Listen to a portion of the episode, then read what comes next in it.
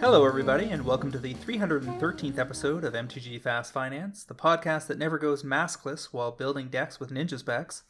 MTG Fast Finance is your weekly podcast covering the world of Magic the Gathering finance, collection management, and speculation. I'm your host, James Chilcott, aka at MTG Critic on Twitter. My co host this week is Cliff Daigle, at Word of Commander on Twitter, and we're here to help you folks make and save money playing our favorite game, Magic the Gathering. Hello, everybody. I'm glad to be here. I'm really looking forward to sharing some valuable information with all of you. And this show, as always, is produced by MTGPrice.com, the leading MTG finance community. Sign up today at MTGPrice.com to plan your specs, chat on an amazing Discord, and read articles by some of the best financial minds in the hobby. MTG Fast Finance is proudly sponsored by Cool Stuff Inc., where you can find all sorts of cool, nerdy stuff in stock, including all the best in Magic the Gathering single sealed product and a plethora of other collectibles. Use the promo code FINANCE5, that's the number 5, during checkout at coolstuffinc.com to save 5% off your order and support this podcast. Cliff, what is on our agenda this week? Well, this week we're going to lead off with uh, segment one, talking about what's been happening online with uh, a couple of sweet modern lists and some patterns that are really prominent in there.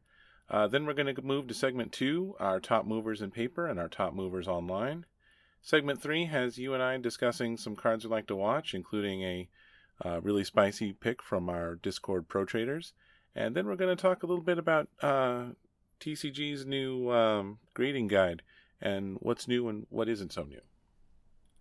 All right, so firing things up here on the Met- Metagame Week in Review side of things over on Magic Online, we have the Modern Challenge from Saturday, February 26th. Kicking things off with Grixis Shadow in first, Amulet Titan in second. Titan running two Cultivator Colossus, two Boseiju, four Dryad of the Elysian Grove, etc. these days. And then easily the most exciting deck of the week out of these two tournaments is this absolutely insane uh, third place list that I'm calling Black White Stoneforge Blink. All sorts of cards making their debut in modern here. Blade of the Oni, which is a very sexy foil etched version if you haven't seen one in person. Two Blade Spicer, Splicer, two Charming Prince, four Grief, four Solitude, one Lion Sash, one Shriekmaw, four Stoneforge Mystic, three Agadeem's Awakening, one Emeria's Call, three Persist, four Ephemerate, three Malakir Rebirth, three Undying Evil, four Batterskull, one Kaldra Complete, one Maul of the Skyclaves, one Sword of Fire and Ice, and four Touch of the Spirit Realm, an enchantment for three out of Neon Dynasty. When Touch of the Spirit touch sorry, it's Touch the Spirit Realm, not Touch of the Spirit Realm. When Touch the Spirit when Touch the Spirit Realm enters the battlefield, exile up to one target artifact or creature until Touch the Spirit Realm leaves the battlefield. Channel one white, discard it, exile target artifact or creature, return it to the battlefield under its owner's control. So it's basically you're channeling this for its blink effect alongside your four ephemerate. So you're you're doing that to blink your blade splicers to get extra uh, three three golems. You're blinking charming prince to either scry two, gain three life, or blink something else. Um, you can blink primarily, I suppose, Stoneforge Mystic and Solitude and Grief are your best blinks. Right. And you're blinking them for, you know, one to two mana. You've got, uh, what, 10 ways at one mana plus four ways at two mana. So you're, you're doing a lot of blinking. And how has nobody thought of, like, blinking with Malakir Rebirth and Undying Evil? We've had a billion of these tricks where you spend one mana and you get the, the creature back.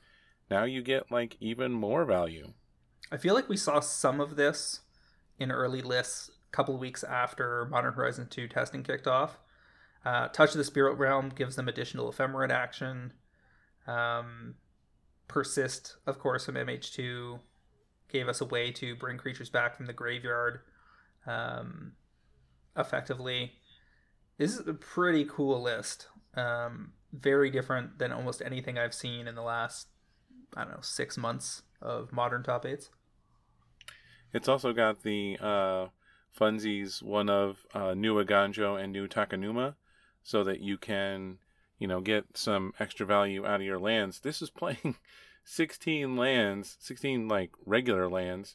Uh, two of them have a channel effect, and then you've got um, four mythic double faced lands, and then the three Malakir rebirth. So you're really like, you want to get to two mana and just go to town. it's crazy. You have you have to assume that there was some surprise factor in this tournament for this deck where people were playing against it and just had no idea what they were playing against.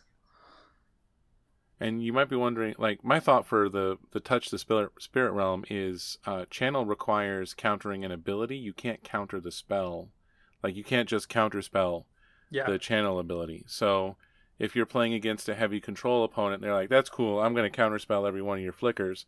You're like, "Ha ha! Screw you." Yep. That that probably felt so good. Oh, oh, it's it's unfair how good that sort of thing feels. I mean, Shriekmaw top aided modern. I mean, How- what is what is what is this like 1998? something like that. Oh man, Is Shriek, so Shriek that old? What's the original printing of Shriekmaw? Lorwyn. Okay, so it's not that old. What what is this? 2005?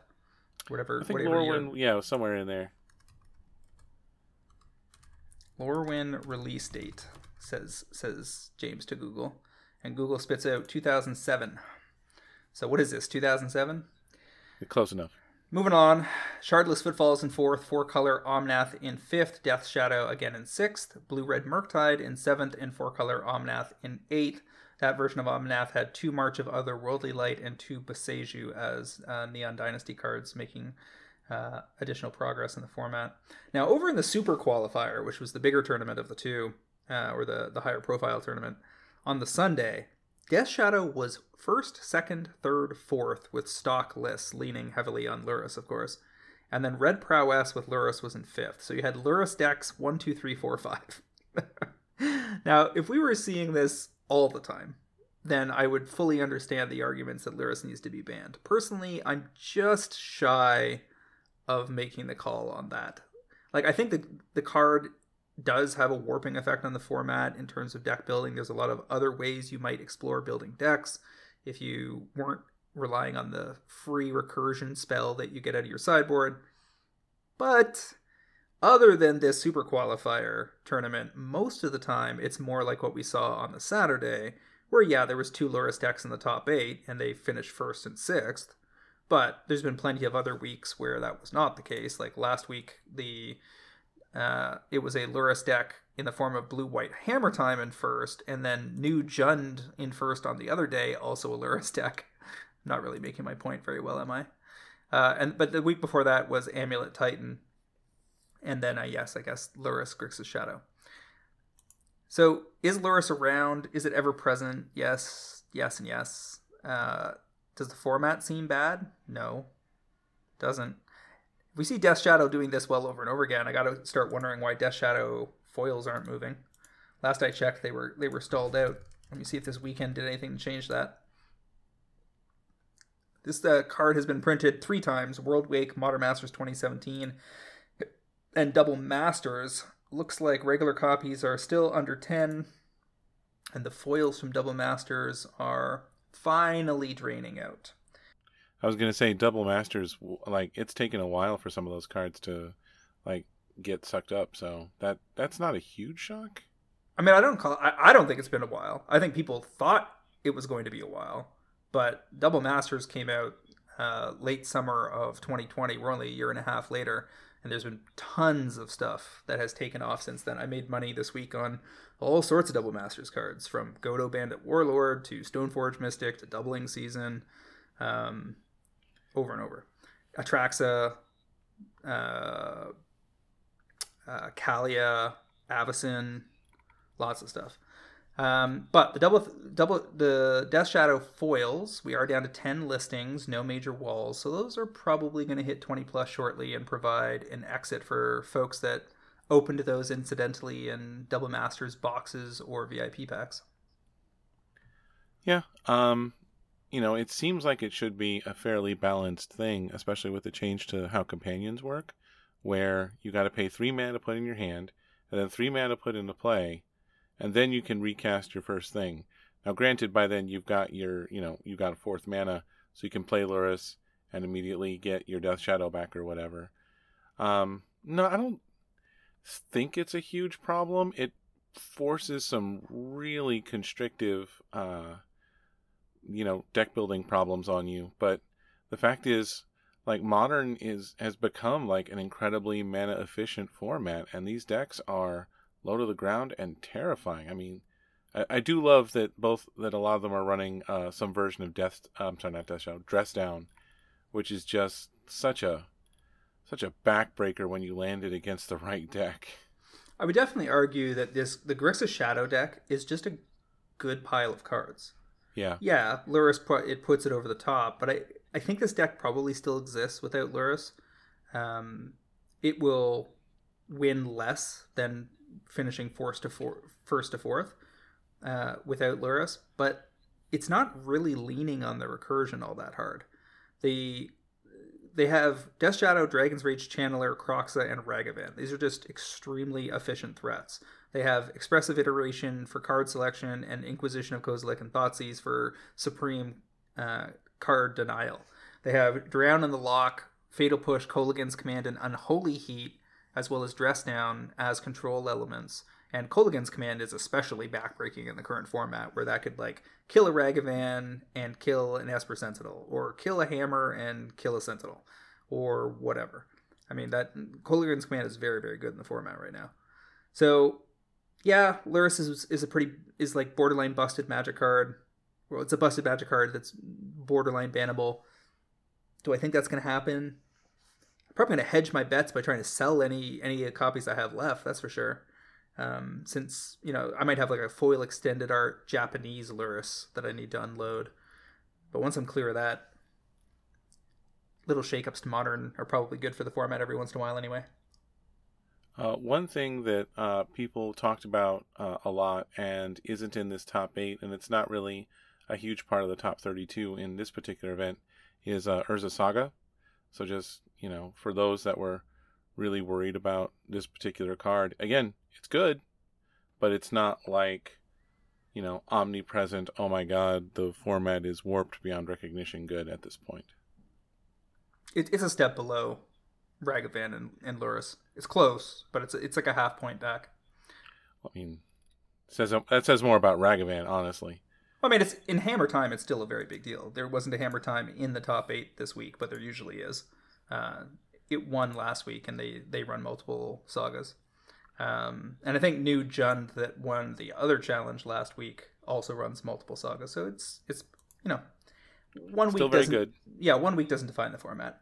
The rest of this top eight on the Sunday was Red Prowess.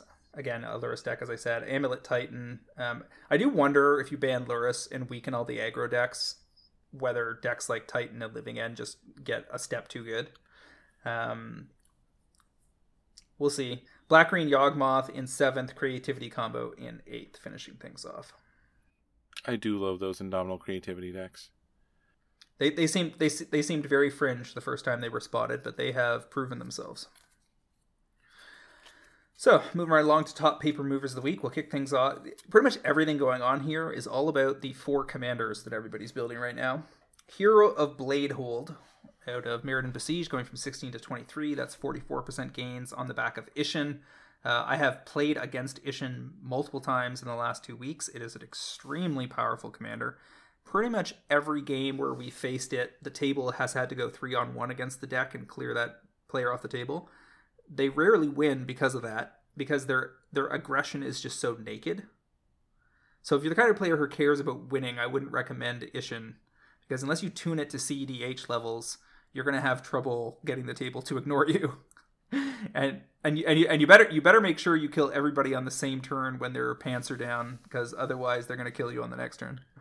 I can agree with that, but like I don't have any beef with if you if you bring a deck and you're gonna attack me to death with ridiculous double triggers. I mean, sure, we're gonna have a 45 minute game instead of a two hour slugfest of a game, but that you know there's you know there's room for aggro, there's room for control, there's room for combo in Commander. I love it. Sanctum Weaver out of Modern Horizons 2 going from 3 to 450 on the back of Goshintai, plus Sithis being popular commanders lately, uh, both of them in the top 10 on EDH Rec.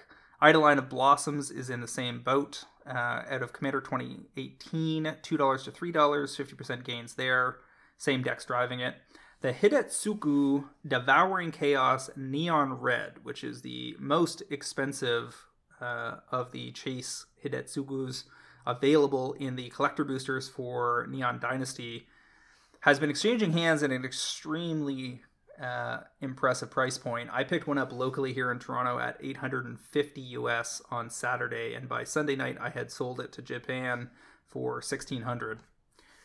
So copies were going a couple days earlier, closer to 1000 to 1200, and then very quickly started up the curve. And I think TCG Player was only had copies above 2000 for a few days. I don't know what the the lowest price copy is today. Um, but I suspect those neon reds are are going to dry up pretty quickly, given that collector booster boxes are all but sold out. Um, the price point has already moved up on them from close to you know 200 to 220 depending on who you were buying them from to closer to 240 and i actually think that these collector booster boxes are going to be 300 plus in the future um, i think this is going to be the kind of set where people it has so many chase cards in those collector booster boxes that especially the japanese ones could be future four or five hundred dollar products do you remember uh, from my math article the drop rate of the hidetsugu in red it's like 3,000 packs or something, isn't it? Oh, it's not quite that high. It's, uh, according to my math, it was supposed to be about every 1,800 commander packs. Commander booster pack. Uh, collector booster. Why do I keep wanting to say commander booster? I don't know. Right. So 1,800 packs, 12 packs per box. You're talking about 150 boxes times 240. So you're talking about $36,000 worth of product you have to open to get one of these red ones. Yeah. And and and yet when I when I posted the tweet about flipping it quickly. It was my most trafficked tweet of the year thus far, with hundreds of views and responses and and whatever. And I, at least ten to fifteen salty individuals all came at me with the same kind of comments about how the card is trash and it's gonna like drop to nothing next week, or they wanted to talk about how the the base version of the card's a dollar. like, you guys, I imagine you get a lot of that online with just about everything you post. I see a lot I, I would say that the average commentary on, say, a Facebook sales thread Ugh. has been in it's stuck in this kind of like matrix glitch for the better part of a decade where such and such an individual who is aware of the value of the item that they have in their possession because they own it so they researched it posts it for sale um, and then every, 40 people dogpile them and tell them they're an idiot and it's not worth that or they're a rip-off artist and they should be banned from the group and then four or five more informed individuals have to step in and say, no, this is why that version of the card is not the version you think it is. This is why it's worth money. This is how rare slash desirable it is. And then they go, yeah, whatever, man. It's trash. Oh, that was a good voice. I like that. I haven't heard that voice from you before. That's scary. Um, you for, you're forgetting the 350 comments too. I mean, this whole thing with Japan valuing set and draft booster versions of chase cards higher um, and Japanese cards higher than English cards, that's been going on for the better part of a year, year and a half. It, it just still has not doesn't have enough publicity in the North American Magic market, you know, with the the players in the Midwest, etc., to have solidified in their minds that there is in fact a difference that matters. And so I see like draft set versions of things getting posted on social media regularly and then being disputed. It's just extremely tiresome for everybody involved. I just yeah. want to give people a, a, piece of perspective real quick. Um, in terms of 1800 uh, collector booster packs to hit this red uh, Hidetsugu, uh, that is roughly four and a half times more rare than EA uh, foil jeweled lotus out of the Commander Legends collector which, boosters, which was an eight hundred dollar to a thousand dollar card in its own right. Right. So we're talking crazy rare, and so and don't don't freak new, out about it. It's a new level of rarity, and yeah. and and that's why that flip was, was possible. The people that sold it to me wasn't some like 10 year old that I, I rooked at the back of the card store in the alley. It was a vendor in the city who was had a huge smile on their face as I handed over $850 from my PayPal account to theirs. They they thought they were getting one over on me for sure. And I walked out of there thinking, you know what? I'm going to double that. and it's not going to take very long. And it didn't. And the key there was throw that stuff up on eBay and just open the gates for international shipping. You know, just say you'll ship to France, Germany, the UK, Australia, Japan, Canada, the US, and you'll find a buyer. So the, the the other thing that's going that's interesting here is a lot of people said, oh, like you know, people that were a little smarter said, imagine what's going to happen when the card in question is actually super desirable. Like when yeah. they when when they don't put it on a good card, because people say this card's trash. This card is not trash. It's extremely playable in Commander. Um, like people actually read the card. it it does a lot of things simultaneously. I mean, you concede to it on site and limited, so you know. It it it scries and deals damage. And what is the other thing it does? uh, it will uh, let you cast the card that you exile. So you oh, get to get oh, ahead yeah. on cards yeah, and yeah, get damage and just, you know, chain all the goodness together. It's at least as good as Draugr Necromancer, you know, as a four drop. And that's a plenty good card that Jason's always talking about putting in his decks. And I agree that it is probably underplayed even at its current level. And people are right. Like, if, if this was, say, a Ragavan and there was a version that was this rare.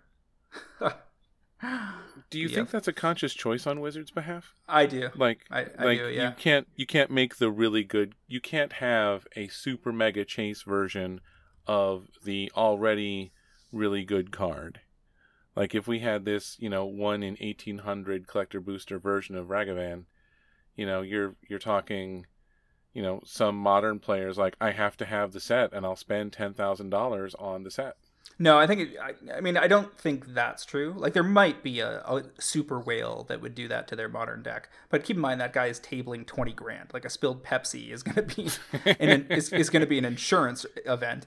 So I people need to start to pivot their understanding to include the collector part faction in our hobby because people people people over focus on whether the card is playable. And that's interesting because in say Pokemon, the opposite is true. The, the, cards that are worth money are just the beloved characters. It has nothing to do with whether they're good cards to play in competitive decks. Like nothing.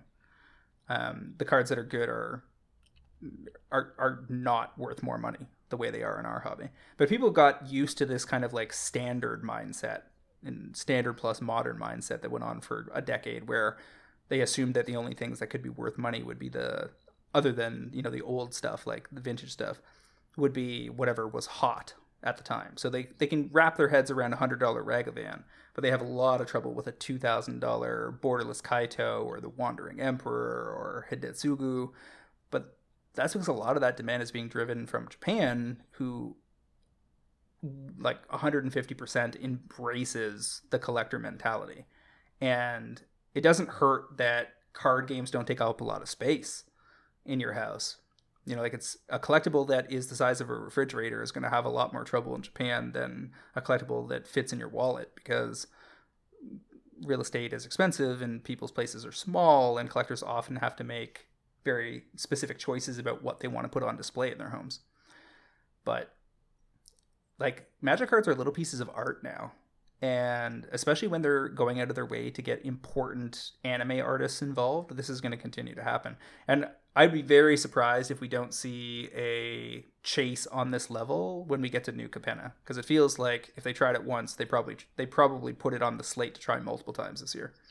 Yep that seems like a given you know that we they haven't found a point at which we'll stop buying secret lairs. They've cranked it up by $10 and they're just going to keep uh, turning the screws until we stop giving them money, and I don't know where that number is. Well, I mean, you, you mean for the the licensed products being ten dollars more, like Street Fighter? Yeah. Well, no, yeah. even uh, not just the Street Fighter. The uh, Chibi Planeswalkers are ten dollars more. Are they foil only though? Uh, hold on. Let me look if they are foil only. Uh, let's see the Chibi Planeswalkers. No, little no, no the the little walkers are normal price. They're forty dollars. Yeah. My bad. I don't know why I thought they were fifty. It's it's usually just the licensed products like um, Street like Fighter, Street Fighter, and, The Walking Dead, and uh, Stranger Things. But they, you also get more cards in those. Like the average That's Secret Lair is five cards plus a bonus. This one is uh, eight cards plus a bonus. So in theory, that justifies the price difference. Um, in theory, but you, you're still not wrong because they did cough up a hundred dollar commander deck. Yeah, not not so long. We're gonna get more of that. Oh, for sure. Um, in fact, I'm surprised we didn't get it in this super drop. But I guess maybe it'll be the kind of thing they do once or twice a year. Uh, until uh, till it stops. Anyway, bottom line, chase cards, in, including the neon reds, doing very well, and actually the neon the neon yellows that come from uh, LGSs. If you had asked me what I thought the price point on those was going to be ahead of time, I would have guessed 50 to 100. Like I thought there would be enough of them around to get to that price point, but they're holding pretty steady around 400. So wasn't there like 10 per premier? Well, there's only like a few hundred premier stores, right? Yeah, like if you if you if you speak the sentence as 10 per store, it seems like the price is wrong. But if you go to 10 per premier store, then things start to come into focus because there aren't there's less than somewhere between a thousand and two thousand premier stores in the world. Right. So then you're talking about less than ten thousand copies of the of the yellow version. So and people need their you know you need to get one of each. And I think the calculation on the neon reds is that there's something like fifteen hundred of them in the world or something. So you know the the multiplier on the reds is actually not that crazy at all compared to the yellows given their relative rarity all right, so moving right along here, Intruder Alarm out of 8th edition, non-foils going from 10 to 20, doubling up on the back of Shorikai, because Shorikai taps, does some stuff, and makes a pilot. The pilot comes into play under an tr- Intruder Alarm and untaps your other creatures, which untaps Shorikai, uh, Shorikai and lets you tap it again. Very nice. Um, uh, it it raised the other versions uh, too, like even the mystery retail foils which generally are priced really low, those have come up too. So check what you might have left over from your mystery booster experiences. It's like an auto include in that deck because it seems like that. Yeah, you can draw cards and make pilots equal to the number of mana you have. If you have the two in play, that should be game winning. And you're also, you know, drawing thirty cards or whatever amount you get to. Yep. Uh, Meltdown continues its upward surge on the back of legacy play, if I recall correctly, 12 to 24 for basically a double up this week. I think that's retracing and resurging, if I recall correctly, versus earlier reports on the card. Then we've got Sanctum of Fruitful Harvest out of M21, foils of that. I think it's an uncommon, going 4 yes. to $10, uh, again, on the back of Goshintai specifically. Um, probably a little less of the Sithis on that one. And then uh, Consulate Dreadnought out of uh, Aether Revolt 1 to 250, even a non foil, um, on the back of modern decks and EDH vehicle builds. That's a common. Go go hit up your boxes. I know for sure I've thrown a bunch of those out in Russian, I would imagine. Uh, what's next on the list here? Uh, next up, we have Open the Vaults. The foils out of Double Masters have gone from about 4 to 10 because bringing back all of your enchantments is good in a Go Shintai deck. Who knew? Uh, we have after that Unwinding Clock from Commander uh, 2018 has gone from 10 to around 30. Uh, again, tapping two artifact. That this is tap two artifacts to untap an artifact, right? No, I think it's untap all your artifacts at the beginning of each opponent's upkeep or something. Yeah, for so for uh, each opponent's untap, you untap all of your artifacts. So you're getting that uh, lovely Seedborn Muse uh, broken. I'm taking five turns. I'm taking four turns. Everybody else is taking one. So you get to do all those broken things. I have Russian unwinding clocks sitting around, so gonna have to get those posted. I mean, they're money in the bank. Shorikai Genesis Engine extended art itself from the only found in the Neon Dynasty collector boosters going from 3 to 9. I think people that clocked that this was one of the more popular commanders were very wise to get in on these uh, at their lows on opening weekend um, because we, we've seen that very popular commanders like Pros, uh, Prosper Tomebound, for instance, in extended art can get up into the 20s and these may well still be a buy at nine. Like they could go nine to twenty pretty easily, um, given that collector booster prices are going up, up, up. Uh, Reality Spasm out of uh, Rise of the Eldrazi is just another X spell to fool around with in Hinata, so it went from 1 to 3 in non foil for 200% gains. Strionic Resonator foils, uh, that's from, it's not Vow, it's from. Like M20, I think? That sounds about right. Uh, going from 13 to $40, 207 or so percent gains. Uh, I'm super wrong. That was Magic 2014. And 20... then reprinted in 2014, yeah. And then oh, M- a... M- M25 file, foils are the ones we're talking about here, I think. Okay. And then we have uh, the and Commander so, version 2. Yeah, and that's on the back of Isshin because, of course, Isshin has the double attack triggers thing going on. Strionic Resonator lets you double a trigger, so get. And I have noticed in playing against that deck that when they can get to three attack steps per turn instead of two, they have a much better chance of actually winning the game instead of just angering the table and getting smoked on the next turn. Uh, Hallowed Haunting out of Vow. This is a very interesting one to be moving like this in non foil from 9 to 28. Um, a, it, it, says that there was EV to be shared available in Vow. Uh, and B, between Go Shintai and Sythis, you have enough enchantment commander action to justify it. But if you were opening boxes of Vow, set boosters of Vow, or collector boosters of Vow, you probably have a handful of hallowed hauntings sitting around that you didn't even think you were going to have a chance to sell anytime soon. Probably when you open them, they were probably four dollars, five dollars. Now they're almost 30 So you're going to want to go ahead and get those posted for sale uh, while the clock is ticking. Uh, it's worth noting that this is also in um, double feature, and the price isn't too bad on the double feature version right now either. But you have to want that black and white frame real bad because it washes out everything. What are the non-foil versions of Hallowed Haunting going for from Let me double feature? See. I'm bringing that up right now. Bet you they're pretty close, actually. Uh, right now, you can get uh, non foils for oh, it's thirty five.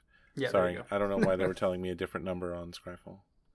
So finally, we have Krenko Tin Street Kingpin out of War of the Spark foils going from four to fifteen.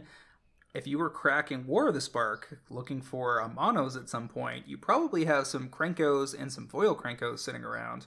Might even have them in Japanese and Isshin likes this card too because this this makes a bunch of tokens equal to its power.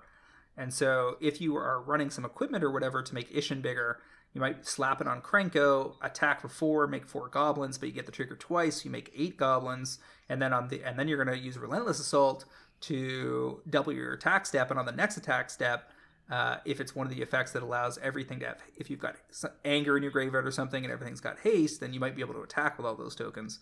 So Krenko makes a lot of sense in that deck, and also a good time to be listing that card for sale. It is good stuff all around. So that is the paper world. Also, double feature foils continue to go ape shit, but nothing new there. Um, over on Magic Online, top three movers of the week.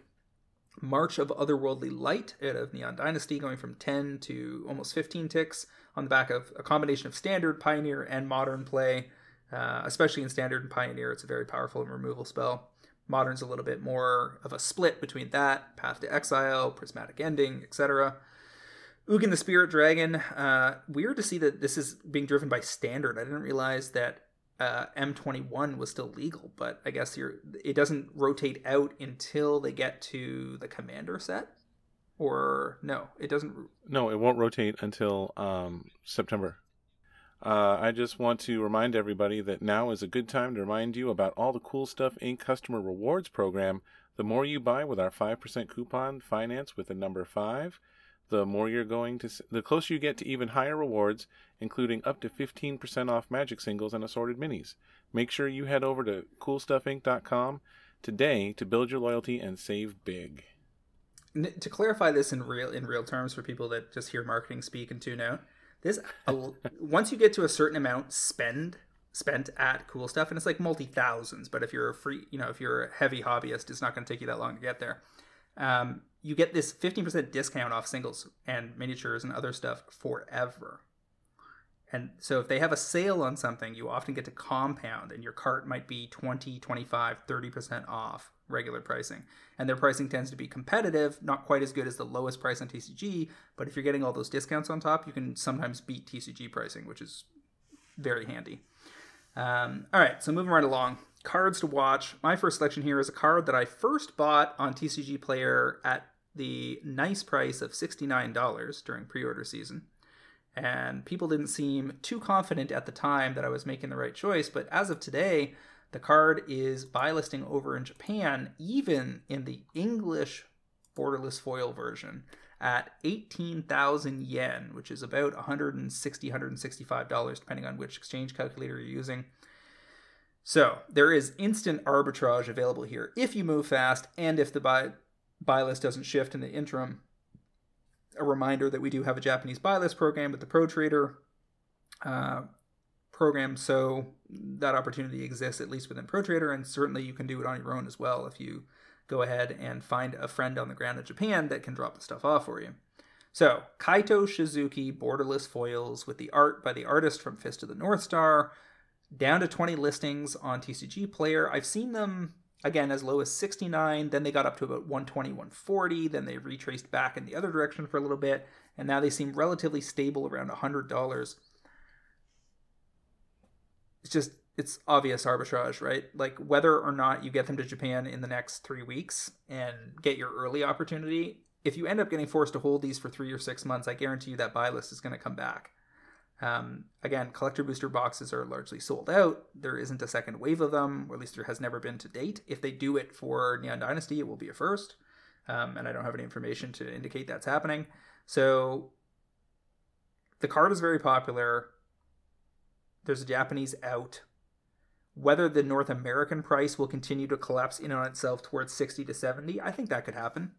So if you want to play chicken on this card and wait for even cheaper copies, go for it. But in the min- in the interim, the buy list in Japan might collapse and you, you might miss your out. Now, if you know that you're just buying it for yourself, you know you're gonna you, you want it in your own collection in North America, then yeah, you could play chicken for a little bit and see what happens. But when there's only 20 listings, there's a decent chance that it kicks upward because, for instance, if you look at the Wandering Emperor Showcase Foil Etched, the lowest TCG Direct posted price is 280, and the lowest price period is 193. So, very high. And then the Wandering Emperor Showcase Foils non etched is at about 128 with 11 listings, and they ramp very quickly to 200. So I I bought bit off some more of these kaitos over the weekend, uh, and I could see myself grabbing maybe three or four more before I'm done with the week. A because we have access to to Japan, and B because I just believe that this card has a solid future. It, it's hard to argue with any of that. You're getting it at a price that's that's backed up pretty strongly.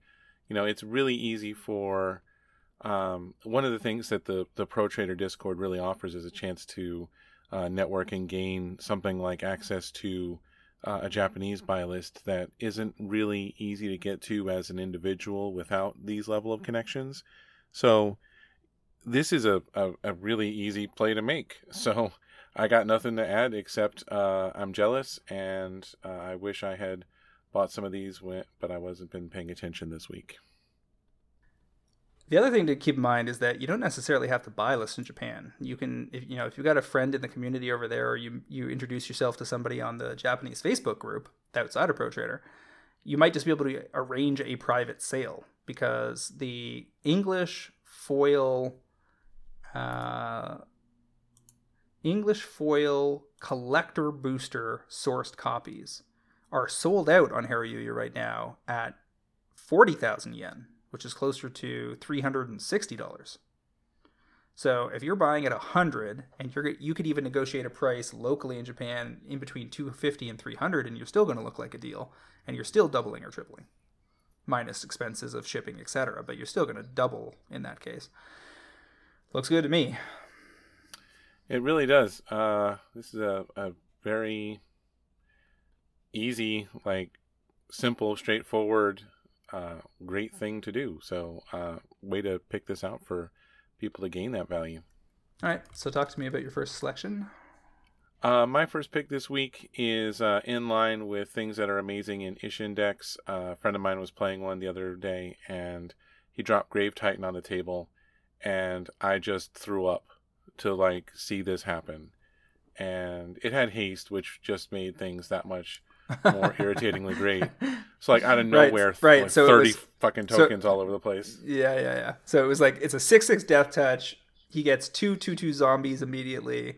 Then he attacks with it because it's got haste, and gets another and, two two two zombies. And then I'm assuming there was a second attack phase, and you got another two two zombies. It uh, I don't even remember. It's just all just a haze. We're all drowned in tokens at that point. So um, anyway, uh, Grave Titan, you've got a couple of sweet choices. I'm going with the um, Duels of the Planeswalkers promo, which is from 2012.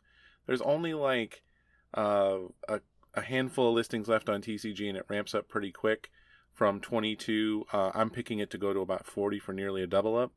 But your Secret Lair versions in the Kaldheim showcase style uh, those are in the 17 to 18 range right now, but the problem is there's a whole lot of them as people are, you know, trying to sell off their secret lairs for value.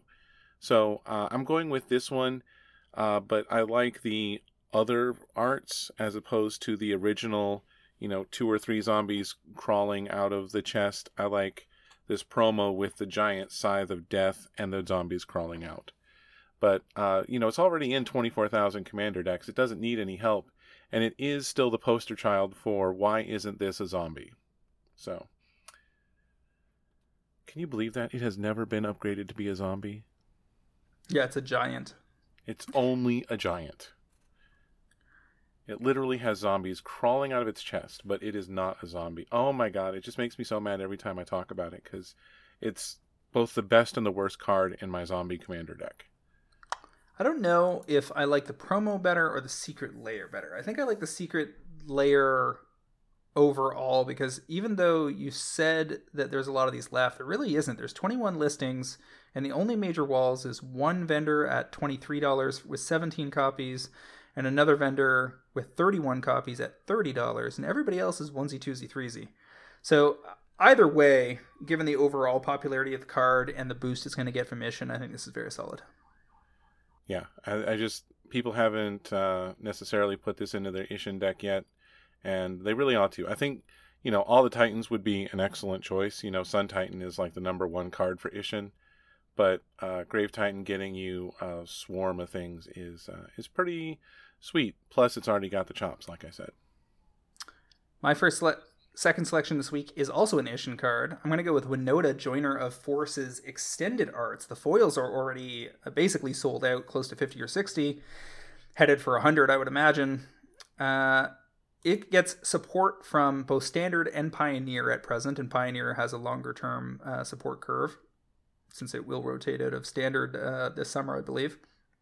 But between Isshin and the fact that it was already is played as a commander itself and shows up in other red white decks, uh, like I have Winota in my in my feather deck, for instance. Uh, Winota extended arts are down to 18 listings. There are no major walls. You can pick them up around 10 or 11 dollars, and I would imagine that within a year they are going to be 20 dollars. I can't argue with this. We know that uh, Winona's good. Winona's got combos as they print humans and non-humans for Winona to play with. It's just Winota. good. Winota, excuse. What I say? Winona. Winota, excuse me. So yeah, um, it's just super solid. Uh, how many commander decks are playing her? Is she just the uh, commander usually, or is she in the ninety nine sometimes? In the ninety nine, between commander and ninety nine, it's like five thousand or something like that.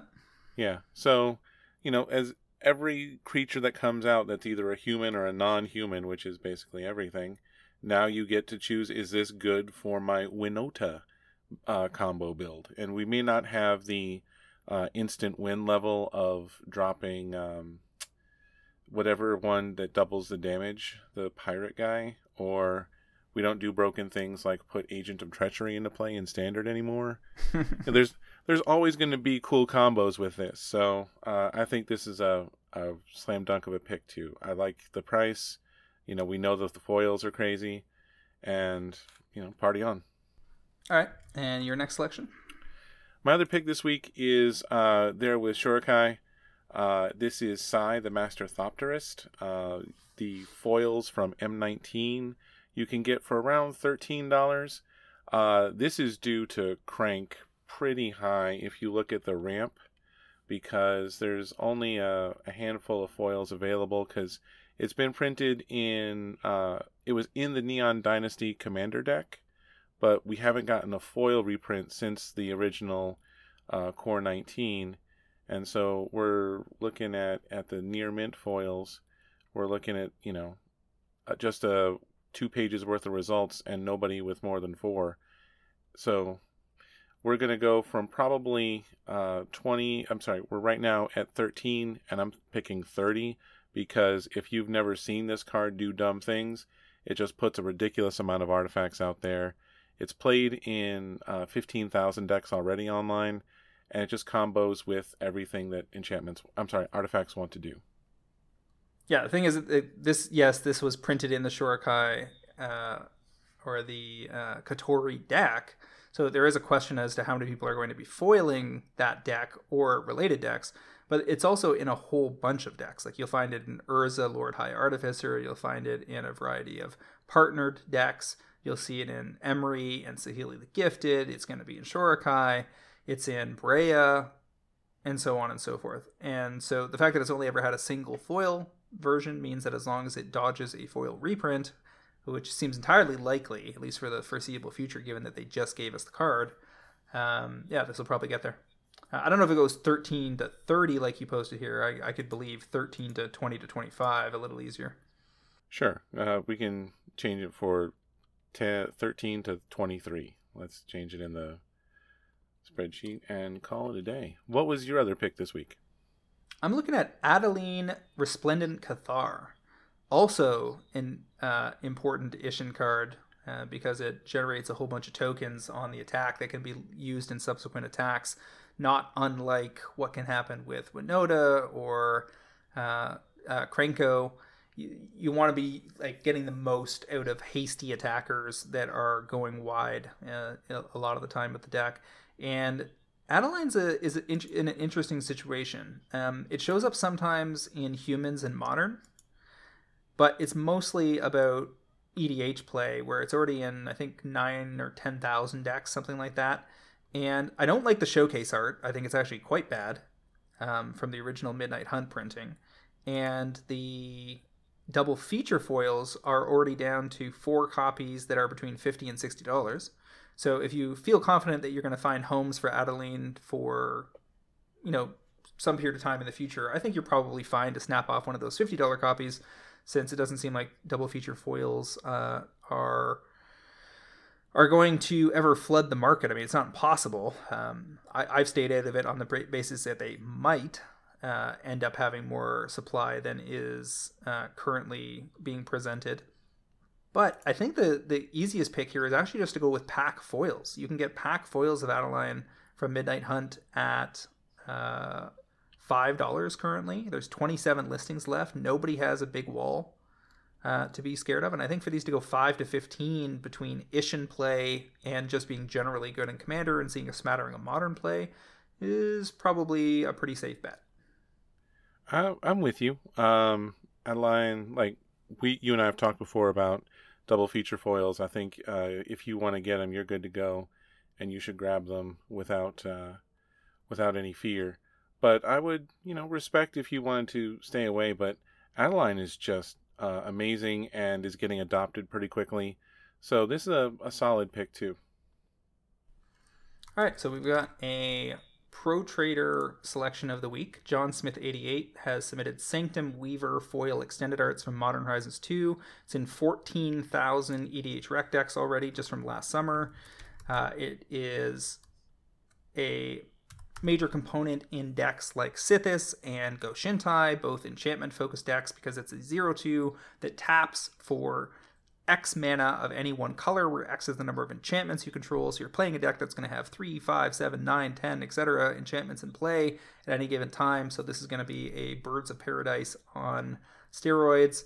And we are already down to, let's see, 22 listings on TCG Player.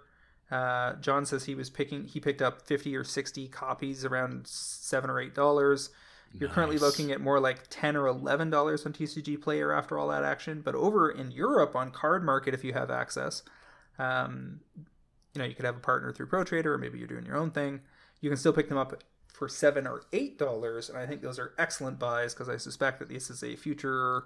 You know, he's we're going to call it twenty dollars in a year. Uh, he says twenty dollars in six months, so uh, I think that's probably pretty safe. I would agree. This is a stellar pick, and it's a uh, another example of being aware of what your options are and gaining that value. All right. So good job, John. You get a $25 gift certificate from our lovely sponsor, Cool Stuff Inc. I guess we'll we'll move on. There's a couple of different things to talk about as our topic of the week, just kind of a smattering of a few different topics. Uh, the first thing I want to go over is what are people building in Commander? Because we've alluded to uh, Isshin, Shorikai, Goshintai, and Hinata uh, in the course of the cast, but I want to just review what the top 10 is currently. Isshin is the most built commander of the week, so 933 decks. Shorikai Genesis Engine is second at 908 decks. Goshintai of Life's Origin, a close third at 812. And then Yuriko and Satoru Umezawa are fourth and fifth, respectively, which means that ninja decks combined are closer to uh, uh, 7 plus 1300 decks. So you can make the argument that the most the specs that are most likely to pay off are probably the ninja ones because as I as I predicted earlier in the season, Satoru coming to the forefront and working well with Yuriko and then working in each other's decks makes a lot of the same cards useful. Um, so that's definitely worth considering. And then we've got Hinata, the Dawn Crowned, coming in at sixth with uh, just under 600 decks. Tatsunari Toad Rider in seventh at 452. Prosper Tomebound still hanging out in the top 10 with 452. Lightpaws Emperor's Voice, another new commander from Neon Dynasty, in ninth at 392. And then Sythis Harvest Hand with 357, combining with Goshintai's to be about 1100 total for the enchantment focus decks. So ninjas and enchantments. Not surprised to see that dominating our fast movers list for the last couple weeks. I mean, uh, I like that the ninja decks include two really different uh, builds. Like Yuriko is going to be like you want ninjas, you want lots of ninjas, whereas Satoru is just like, what is the baddest, beefiest thing I can get to hit you in the face for two and a blue, for two a black and a blue? Is why Blightsteel Colossus has gone crazy lately, right? Well, I mean, you want tons of ninjas in Umezawa too, because every time you use ninjutsu, you look at the top three cards and put one in your hand. I know that that's neat, but I'm looking for. I see what you're saying. Yes, I I, I had him in draft last night. it was doing some very disgusting things, like ninjutsuing three times in the same combat step. I don't know how you were getting that much mana, but I'm jealous appropriately. There's a bunch of ninjas that only cost one or two. If you got six mana out, you can take that two four and bounce it three times. Oh right, yeah, yeah, yeah. that's a good point. Yeah, and the and the and the two one for one that ninjutsu's for one that draws a card and either discard and and doesn't discard if it just came into play. You can you can if you have two of those in hand, you can cycle through those real well. So anyway, Satoru Umezawa and Yuriko have plenty of overlap because even in Yuriko, you might want a Blightsteel Colossus on the top uh, because each opponent loses life equal to the card's converted mana cost. So you do want to have some big pricey stuff in there too that tends to be the same kind of stuff, and you're just going to end up cheating it into play, or you're going to resurrect it or whatever, depending on what you're talking about. Um, so yeah, these are these these decks are doing very well, and I don't think that this list is going to get shaken up too much until we get to um, reveals for New Capenna. So the, this is probably where things are going to sit for the next eight weeks or so. It's really notable that people are building um, the the Shor, uh, Shorikai at like four times the rate of the pilot.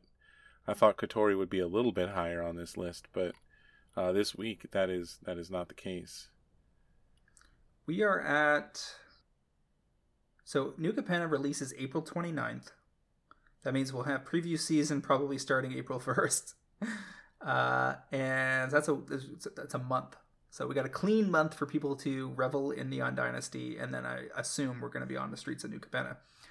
Um, the other big news this week, I guess, that was circulating around in our circles was that TCG Player put a spotlight on their new uh, card uh, condition guide that is supposed to both inform buyers what they can expect at various uh, conditions like near mint and and uh, played, heavily played, majorly played, etc., and also inform sellers as to how they should be rating the condition of the various cards they're selling.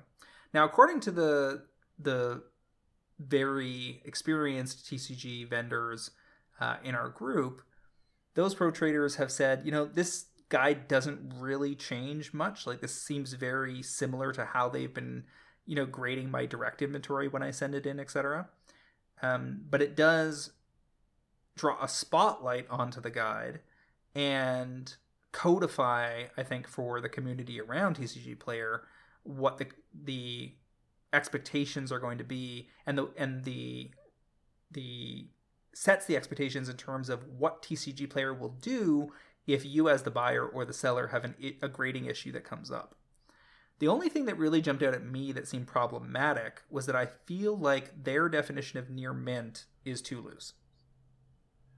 In what sense? It lists a bunch of things that could be wrong with the card. And if you dig deeper in the guide, it gives you a, a slightly better sense of how many of those things can be wrong with the card simultaneously and it still stays near mint. But I, I think that the expectation of near mint for most people is that it has like at most one very minor flaw. A little bit of whitening on the edges a li- if it's a foil maybe a little bit of clouding on the foil very very minor. But they had things like a slight bend was on their list and to me that could never be near mint. And if you have like a chip like a, a decent chip out of the edge, that's not near mint either. So I think I think there is some room for confusion. Ultimately, it doesn't really affect me because most of what I order on TCG Player is new stuff and tends to be fresh from a crack job, and it is absolutely near mint. And given that I mostly sell on eBay, any confusion that would brew on that platform or lack of trust that might circulate would could only benefit me. So I don't have any problem with it per se, but I do I am curious whether whether their current definitions are going to be beneficial to the community at large. I think the the main thing they're trying to do is just like standardize it because there's if if we could get you know it, it's a, a, an eternally subjective process. There's never going to be like a for sure like solid oh my god this is a- absolutely how it goes kind of thing. But if we can get a clear idea from all of us, from everyone who sells, that this is what the you can have this and still be near mint because I've had a couple of experiences on TCG where they're like, no, this is too cloudy, or uh, this is not near mint according to how I want it to be, and it it can be very frustrating. So um, TCG's had a uh, I don't know if you noticed the spoiler the disclaimer, I should say, um, that says, you know, the foiling you get might be slightly different from what you're expecting if you're ordering draft boosters or whatnot. But um, I think they're just trying to make it easier for them to say, no, this is near mint because you're allowed to have one thing wrong.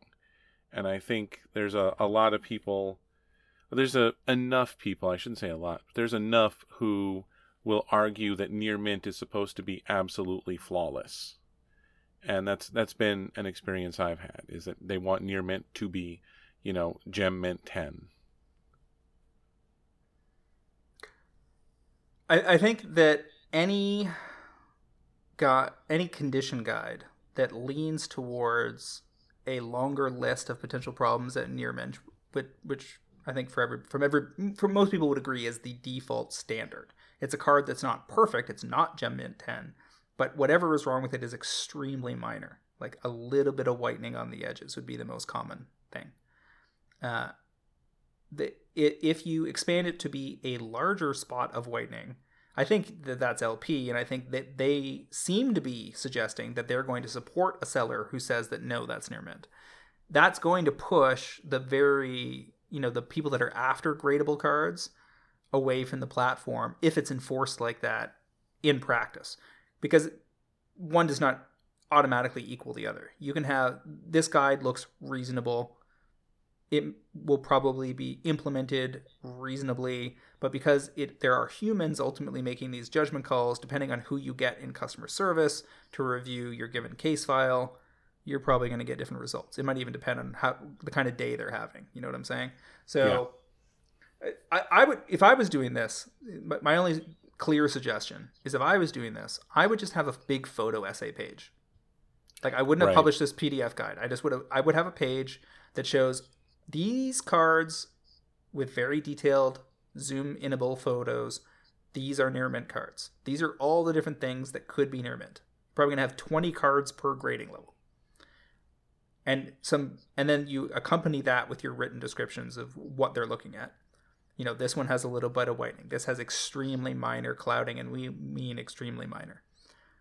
At LP, you have here's a bunch of LP cards, here's a bunch of MP, here's HP, here's damaged, and supplement the written guide, which I think is I think the problem with using words to describe this stuff is it's still open to interpretation.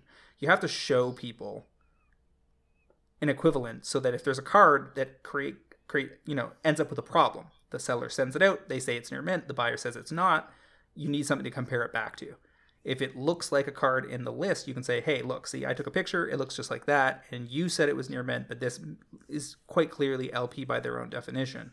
I think you're in better shape. But ultimately, I don't. I think it's kind of much ado about nothing. I don't think it's going to be a huge deal either way. If it ends up being, it's not that hard for them to adjust. I think so too. I think that um, this was probably something that was used in their training materials, and they decided, you know, they needed to make this uh, its own thing. They needed to make sure that people weren't, um, what's the word I want? Uh, that that it was being used in the appropriate way. You know, because they, they they teach their uh, their graders how to do it, and now they're trying to make sure everybody um, has that going on. All right easy breezy wrap. Where can people find you online, Cliff? People can find me online uh, at on Twitter at Word of Commander, as well as my articles every Friday on mtgprice.com. You all can find me on Twitter at mtgcritic, as well as via my occasional articles on mtgprice.com and my constant haunting of the Pro Trader uh, Discord. Also, like to remind our listeners to check out the MTGPrice.com Pro Trader service for just $9.99 a month or $109.99 per year. You can get early access to this podcast, fantastic articles by the best MTG finance minds in the business, low cost group buys, and a super active Discord forum that will drive better returns and save you money playing Magic the Gathering. Should also point out there is a $7.99 monthly option that doesn't include access to group buys, which is even better value if you don't need the product.